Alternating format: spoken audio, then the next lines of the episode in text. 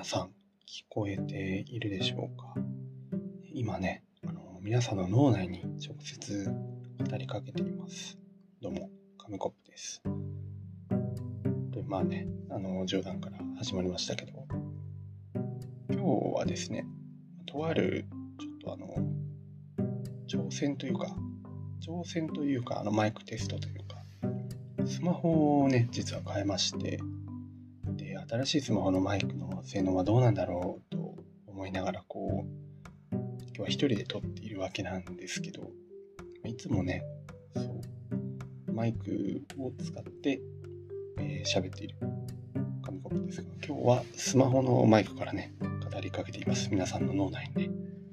で、これまあミスったなと思ったのが、大体あの、一人で喋ってる時は、そんなに音声に問題はないんですよね。で、一番問題なのが、サーモンさんと2人で撮った時に、こっちがね、めちゃめちゃ音質悪くなる。なぜかマイクを使ってるし、ホストなのにもかかわらず、こっちの音声がね、めちゃめちゃ悪くなるっていう事件がよく起きるので、まあ、2人の時に試せばよかったなと思ったんですけど、まあ、1人で撮ってしまったということで、今日はまあ、このまま喋っていこうと思います。もう3月も、ね、終わり、ほぼほぼ終わりですね。まあ、これが流れるのはもう4月になってるかもしれませんが、終わりの3月の終わりに、新年度の始まり、待ってるわけですけど、皆さん何かやりましたかね？何かやらずとも勝手に新年度、まあ、何かね学年が変わるとか、まあ、社会人になる大学生になるとか境目にいた人たちは結構無理やりね環境を変えざるを得なくなってる人が多いんじゃないでしょうか。引っ越しをしたりとかね、まあ、いろいろしたり。自分は、まあ、特にそういう、まあ、何かの変わり目ではないですがま、ちょっと気分転換しようと思って、部屋をすごく綺麗にしたんですよね。レイアウトも変えて、これはもう模様替えだっていうくらい変えたんですけど、まあ、その時に、まあ、一旦なんか断捨離みたいなのをしようかなと思って荷物を整理したんですけど、めちゃくちゃ多くてですね、部屋一面物で埋まってしまうくらいで、足の踏み場がないレベル。これはもうまずいぞ、まずいぞと、まずいぞとなって、まあ、いろいろ片付けたんですが、まあ、なんとかね、今片付いて、すごい、もう、心が、心がすごいスッキリしてますね。あの、皆さんにビフォーアフターで見せたいくらいなんですけど、まあ、なかなかこの紙コップの収納術、自分で言うのもあれですけど、うまいんじゃないかと思ってて、あんな床にあったものがですね、もう今ではすっかり綺麗に、なんとも床でね、腕立て伏せ、筋トレもできるくらいのも足の踏み場があるという、まあ、素晴らしい状況になっております。まあ、片付けてる時に思ったのが、あの物がね、あるといかに音を吸収するかっていう、まあ、今も若干ね、あの若干とかもめちゃくちゃ素晴らしいくらい綺麗なので、声がちょっと反響してると思うんですけど、物がね、いっぱいあった時は、音を吸収するというか、全然ね、声が響かなかったんですよね。で、なんでまあ、ね、よく引っ越したってのうちとかでね、話すと、うわ、めっちゃ声響くとか、あると思うんですけど、あれってやっぱ物がね、いかに音を吸収したり、反射を抑えたりみたいなことしてるんだなっていうのが、よくわかりましたね、今回掃除してて。まあ、それ、と掃除をする上で何が大切かっていうの、見えなくすることですよね。まああの実際片付けたは片付けたんですけど断捨離はそんなにできずあれもまた使うかなこれもまた使うかなっていうことでうまいこと収納したんですよね断捨離ではなく。なのでまあ床には物はないんですけど物の総量はそんなに変わっていない。でも綺麗に見える。ということはですよ。やっぱりあの床に物を置かないとか見えなくその視界からのゴミとかを見えなくさせることが大事なんだなっていうふうに思いましたね。で、まあ、本とかもめちゃくちゃ出てきたんですけど、その本を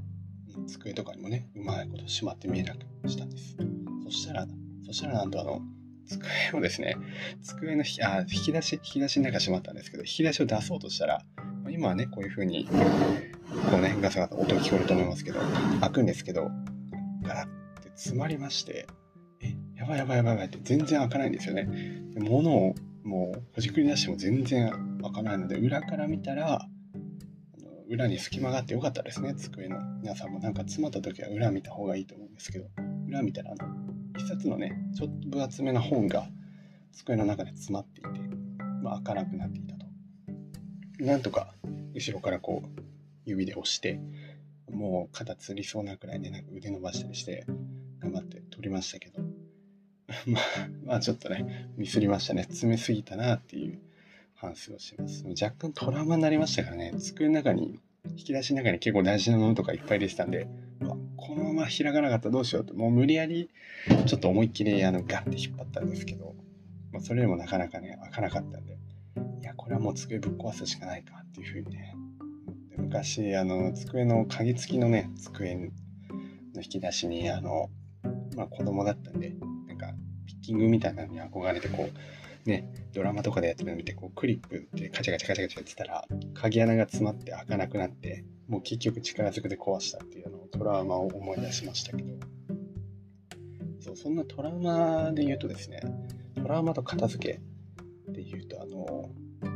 昔、日本昔話っていうのありましたよね。まあ、皆さんも子供の頃、よく見てたんじゃないかと思いますけど、まあ、あれの話にですね、あの、竜の小太郎というものがありまして、なんか、もうめちゃくちゃすんごい、なんか子供が、あの、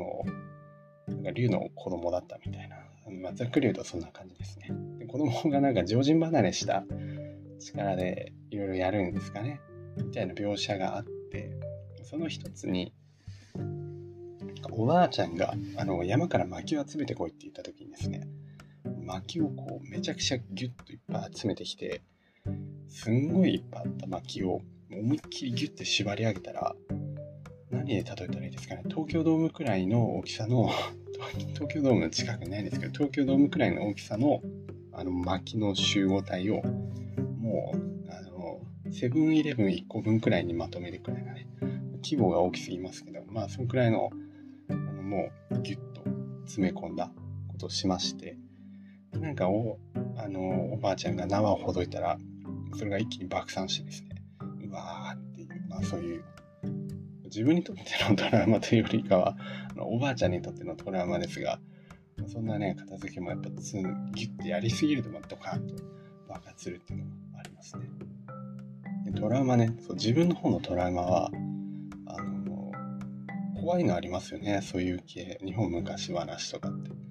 なんかね、ああいう独特の、あの、不気味な雰囲気。まあ、自分にとっては外れかいいだと思ってたんですけど、めちゃくちゃ怖いのありますよね。昔の話だからなんか、ね、そういう妖怪とかあやかしとかなんか出てくると思いますけど、そういうのでめちゃめちゃ怖かった記憶ありますね。だとなんか、ビデオの始まる前のなんかね、街の中をこう駆け抜けていく、暗い誰もいない街の中をこう、一人称視点でこう流れていく絵とかも嫌いでしたね。あと、さっちゃんの歌とかね、めちゃめちゃ怖かったです。そんな感じでやっぱ子供の頃見たものっていうのは記憶に残ってますよね。っていう話じゃなくて、まあ、そうです。片付けのね、話に戻っていきますけど、何ですかね。うん、やっぱり、まあ、その、龍の小太郎の話にしろ、本が詰まってしまった話にしろ、見えなくするのが大事とは言いましたけど、やっぱりあの、ね、その場しのぎで取り繕うと、結局ボロが出てしまうなと強く実感しました。まあなんで皆さん、ぜひ、あの断捨離をね、して、断捨離をしましょう。私はできません。それではさようなら。